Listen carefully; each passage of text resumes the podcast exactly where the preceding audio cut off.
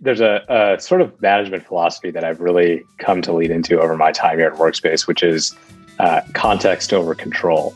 And something that I, I've seen in a lot of great CEOs and a lot of founders that are emerging into great CEOs is a fundamental recognition that you can't do it all yourself. And hiring high caliber teammates to take things off your plate is the way the business is going to scale and grow. And welcome to My Company Story. I'm your host, Don Burge. My Company Story is a podcast where I get to interview some of the most interesting business owners and CEOs about the challenges that they've faced and how they've overcome them. Enjoy the show. Hi, I'm here today with Vivek Karta. Vivek is the CEO of Workspace. Uh, Vivek, welcome to uh, My Company Story. Yeah, thanks for having me, Don. I, I'm excited to be here. Great. Well, let me explain first, Vic, what you uh, what your company does, and then you can fill in the blanks because I'm sure there I'll get it. Uh, there'll be a, a lot sure. more to fill in after I describe. But for the audience, it's a it's a workspace. That's a workspace. Go workspace.com. They build portfolio management software for investors, owners, and operators of commercial real estate. Their goal is to make the lives of commercial real estate professionals easier and to help them operate with confidence and simplicity. So, did I get that more or less right, Vivek? Yeah, that was that was a, a great synopsis. okay, we could all be as clear as that. Um, really, yeah, we're we're we serve the commercial real estate industry. It's a massive one, um, and our mission is really there are a lot of things that make day to day commercial real estate operations difficult. Whether that's a property manager, building engineer, owner, and we're trying to build uh, a, you know the best in class platform for all those different folks that work in this massive space to work more easily, more efficiently, communicate with each other, um, and really get back to the reason they entered real estate, which was to work on buildings and occupancy and people problems, not spreadsheets and sending documents around over email. So, so wrap it up for me if you can. If I am a real estate uh, agent, do I use your software, or a property manager? Uh, do I use your software, or tell me more about who is actually going in and using it day to day? Yeah, great question. So, really think about real estate and there's fundraising and leasing and agency, we really focus on the folks that are stewards of the asset over their life. And so that could really be a property manager who's responsible for day to day budgets, managing tenants. It could be an asset manager who has several assets that they're responsible for on behalf of an owner, or it could be an owner who wants to see the 25 properties I own all over the US. How are they doing? Oh, I see. Um, so you uh, you put a platform together that that allows the owner to see what's going on with his property or to or to talk to the person who's managing it and the manager to say I've done this I've done that or we need to put a new roof on let's do this th- those types of things. Is that right? Yeah it's the communication and and as well as allowing each of those people to interact with the property as is relevant for them. So for a uh, property manager exactly it might be wow there's a hole in the roof we've got to fix it I've got a budget to manage for the rest of the year and I need to bring an engineer in to come fix it and I want to have a record of their work order. I want to see what they've done. I want to track it. I need to give them access to our A class office building in Los Angeles. Right. All that sort of stuff that comes after this very simple decision. Yes, we need to fix the roof. Now, for the owner, they're saying, well, hmm, interesting. Of my seven properties in LA, how many needed to fix roofs in the last year? Mm. How much does that cost on average? How much is that going to make my budget pl- change over the course of the next two years? And so it's the same piece of information. It just matters in different ways to the different people. So before you came along, and, and, and correct me if I'm wrong, your company is a couple of years old, but before that, uh, what mm-hmm. were people doing? I mean, how did how did they manage this data and this all this information before uh, your software was built? Yeah, so th- there's a bunch of software in the space that solves the needs for any one of those users to some degree. The problem is that data we just talked about a roof. It sits and dies, and all the information dies with that person at that level. So the problem and the challenge, how people do that work right now, is that owner might reach out on some frequency, maybe weekly, maybe monthly, to all of the PMs and all the service providers that work on their buildings. They might say, guys, please send me this report every Tuesday for the rest of time. and now that doesn't happen. If it does happen, they've got dozens of these reports that come in, some in email, some in some shared inbox, some in PDF, some in Excel, and then they've got to tie that all together. Three, four, five weeks later, now they've got information about what happened in January 2021. So there's a ton of latency, there's a ton of manual time. And when we think about um, what challenges people in this industry, it's that there's so much time spent getting data out, managing email inboxes, reaching out to people to say, hey, you missed it last April. I don't really know how much you spent on the flooring. all of that can be done and systematized in one place so that everyone can get the information they need when they need it. That sounds fantastic. And you said, or you alluded to the fact that there are competitors in this space, but they're not as complete as you guys are. Or tell us a little bit about what that landscape looks like.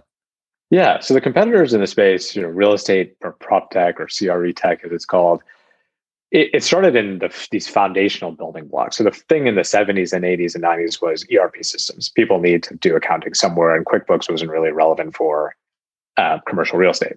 So that was sort of the foundation of technology in the industry. And from there, a lot of different solutions have come up to solve a particular user in that ecosystem's problem. So, for example, VTS is amazing leasing software. So, if you're managing the revenue of a building, which is how occupied are we, they're they're the best software for that. But that is one piece of the picture for an owner, an asset manager, even a property manager. It's great that that's happening on the leasing side, but there are other ways we earn revenue, parking. There are other expenses to the building. Those aren't all captured everywhere. So there's a lot of these very important solutions that solve one particular person in the ecosystem's need. But there's a lot of common information that could be utilized that just sits and dies in that system. And that's what we're trying to solve. I see. That's fascinating. And and you you were brought in uh, as an outside CEO to Workspace, weren't you? Tell us a little bit about your personal journey or how you ended up in the seat you're in right now. Yeah, uh, sure. Um, happy to. So you know, for a lot of the folks that are out there, as as Don mentions, I uh, I came in as a CEO, so I'm not the founder of Workspace. Um, Alan, who is our founder, and I had a, had a super close relationship, and he brought me in really as a part of professionalizing the business beyond what he really wanted to do anymore. Alan was an engineer by training. He loved the building phase, super talented with early sales and product development. But the business got to around 18 or 19 employees. And he sort of started to realize, wow, there are so many things that are involved in taking this business to the next stage customer success, yes, product development and engineering management, and a professionalized sales motion. And I think he just said, I'm not one super comfortable with that. It's not my background. And two, it's not what gives me joy.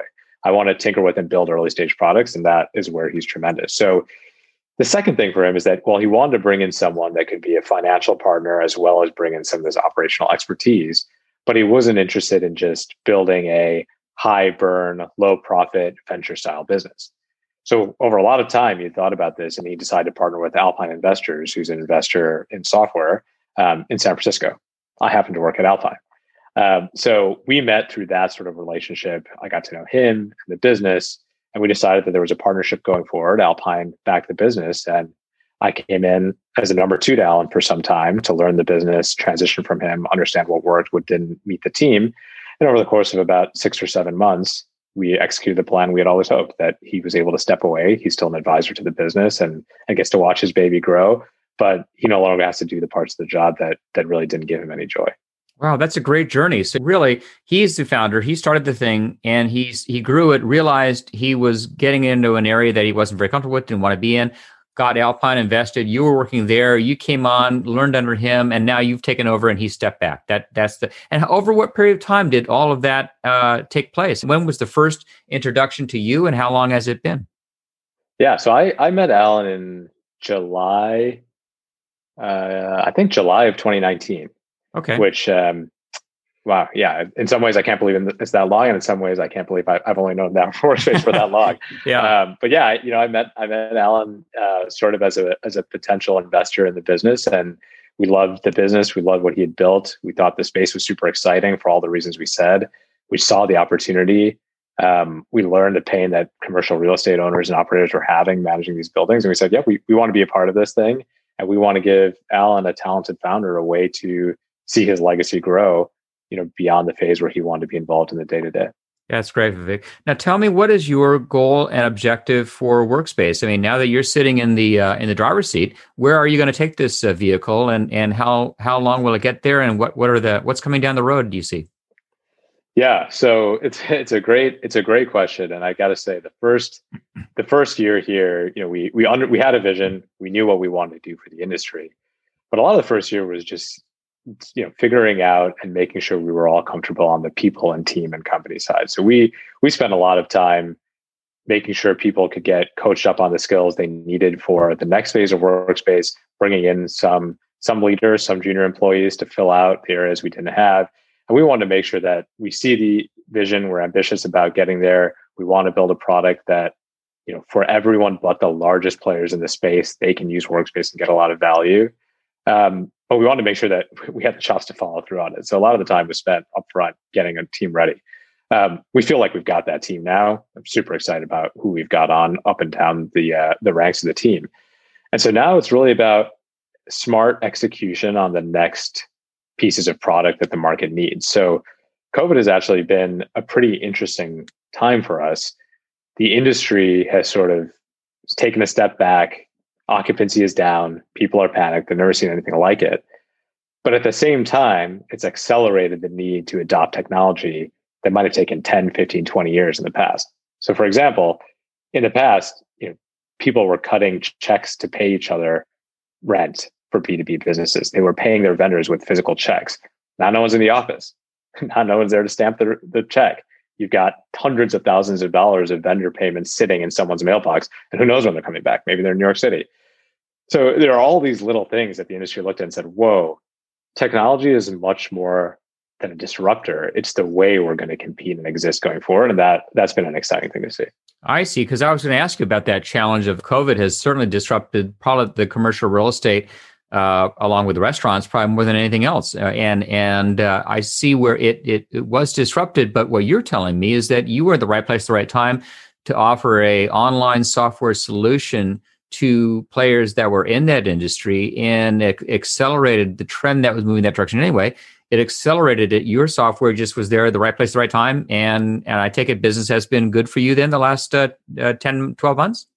Yeah, I um I w- I won't lie to you. Well, the way I think about it is it, it could be it could have been better. We were planning for better. Uh, it could have been a lot worse. So we're, yeah. we're lucky. Um, what what I'll say is hmm. has it has it been a tough year for us? Absolutely. I think the commercial real estate industry for the six, seven, eight months after COVID hit just froze. I mean, people yeah. were scared. They didn't know what to do, and you know that definitely impacted our our new business. But what we're seeing as we sort of have a light at the end of the tunnel people realize real estate is going to have a place in the world. Yes, maybe it looks different. Maybe you know the malls are now doing much more than just malls. There's a lot more hybrid use space. Things look different. People come to the office less often. But real estate as a fundamental class of investing and a valuable thing in society continues to exist. So with that sort of realization, picking our heads up in 2021, the industry has said, okay, but now we realize that technology can help us be more efficient, there are places for us to mitigate risks that we faced in COVID. If everyone doesn't have to sit in an office building in New York, what does that mean about how we manage those assets? And technology is certainly a part of that, I'd say, change or acceleration in the industry. I see. So what? Let me see if I get this right. What you're saying is that, of course, at the uh, last year, uh, uh April, May, June, uh, everyone was just on a on hold, panic mode. What's going to happen? Everyone, no one's in the office anymore. No one's people aren't paying rent. Are they going to pay rent? So it was, it was kind of a big wait and see going on. And your place in the industry must be very hard to get new customers. No one really wanted to make any moves because didn't totally. know what was going to happen in the future. But then after a while, they said, "All right, this is the reality. We got to deal with it." And then you they realized you're the right answer for where they wanted to go going forward. Yeah, for those and and I you know I won't sugarcoat it. The entire industry is not there yet, but for right. those that are are looking and they're saying, "What does competition look like in the future?" And I think this is much this is a much broader question than just real estate. And the firms that have realized if we can move with faster cycle times, we can be more agile, we can say yes to more, we can be more efficient that's sort of how they'll compete in the future. And the competition for a lot of these real estate firms, it's much more at a much more microscopic level than it's ever been. So, for mm-hmm. example, in the past, you know, I'm oversimplifying, of course, but in the 80s and 90s, it was you see a metro area that's on the rise or on the boom, you invest, and the rising tide lifted all boats.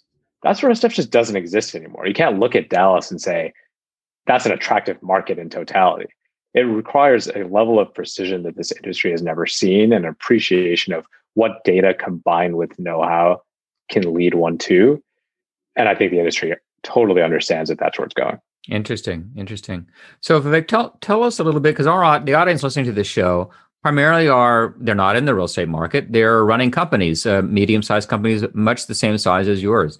So t- tell us a little bit if you can about some of the challenges that you have faced as the CEO of the company and leading a team through this and leading, uh, you know, with customers who are in a very uncertain, very rocky market out there, and a team that you were building up, uh, and you just took, took over from the founder of that. I mean, what was your role like, and what were some of those challenges that you found back then? Yeah, I'll sort of separate it into to two groups. One, as you mentioned, and I think rightfully our first the first place we focused uh, when everything hit in March was customers. So the last thing that I wanted to be was an expense on the bottom line that someone, some CFO was going to target one day because of the COVID situation. So we got out ahead of that as much as we could. And we said, what, what is going to make continuing to work with Workspace work for you? Is that a longer term at a discount? Is that waiving a, a month of payments? What, what do we need to do to keep working together? And the response we got was overwhelmingly positive in that um, folks were like, we see the value in workspace for the long term. Things are tough for a couple months, but let's revisit in July. Let's revisit in September. And so we just stayed really close and didn't shy away from that really awkward and difficult conversation. Um, you know, we had a couple churns that's happened. We signed a couple deals, but we tried to say we want to lead the market in being as straightforward and understand and acknowledge the problems that our customers having head on and and we did, and it was it was super uncomfortable in the beginning, but um, that really helped us uh, show up as a company that wanted to solve the problem with our customers instead of say, "Hey, we're gonna just be quiet, keep charging you, and hope it goes away." Right. So you we didn't you didn't try to fly under the radar and just say, you know, like, I hope they don't watch our bottom our, our line item on their expense. Let's just hope they don't see it. You were out there yeah. calling them up, calling the CFO and say, hey, look, we know you're on there. And yeah, what can I, we do with you guys? Yeah, that's great. Yeah, I've I've never enjoyed being in the shadows and sort of extracting value in that way from yeah. any partner. It just feels like there's a ticking time clock on that on that sort of relationship, and it just you know we'll call it ethically, business strategy, whatever reason. Yeah, when everyone was going through this stuff, that's just not what I wanted to be. No, it's not. Um, it's not um, good for the long run, and and you've proved that. So now, how about your employees? I mean, you they must have been, uh, as all employees, were very nervous that during that time, am I going to have a job, especially in this space? It's it's a rough market right now. How did you deal with uh, with your staff? Yeah, so it, it was actually interesting. So when we we you know I took over the business from Alan, the founder. We had hired up our leadership team, but since March um, so I mentioned we have around 22 folks on the team. I'd say, I think half, yeah, I think a half of our team is what we call COVID era, meaning they were hired post March. They've never met anyone else on the team physically and in person, which is still kind of bizarre to me and, and to some of them. And they they helped us. We we all built a new culture in that fit the COVID environment. So for us, we were really honest with our employees, and we said, we're going to keep you up to date on all the things about our business our revenue, our cost lines, who's churning. And there might be implications of that. And we're going to come to you, and all we can do is be honest. But if we lose half of our big customers, it's going to be really tough for all of us to stay employed here. And like, that's not what we want to happen. But we acknowledged it again upfront and said, no one knows what the future is look like. Uh, it's going to look like. I'm not going to guess and be wrong. I'm going to tell you there's a wide spread, and we've got to just roll through together. And so the team respond to that very well. We use this as an opportunity to say, if we're not out there closing new deals, but we're retaining business, which we managed to, we stayed flat in the in most of the year. Um, what skills can we pick up and what can we develop so that in 2021 we're ready to go? And that's sort of how we motivated and wired the team. Yeah, that's um, great. That's yeah, great. That, and that and that kept us going. And and and the other thing is for the leadership team, a, a lot of us were new. Um, we took it as a chance to examine what our capabilities as a team were and what we needed to acquire. And we right. brought on some new hires that would address those. And and there were some people that um, the new sort of culture wasn't for them, and and they chose to leave the team. Sure, like like always, but you've got a good solid team right now. It sounds like, and and good customer yeah, relationships right now. So that that that's fantastic. What a great deal. And the investors, I imagine that was the other audience that you have to manage their expectations and and ta- and be communicating with them. I mean, I imagine have the same line of communication going on upstream as well as downstream. Yeah. So for our investors, and you know, it worked out well with the timing. Uh, I think there's a lesson here.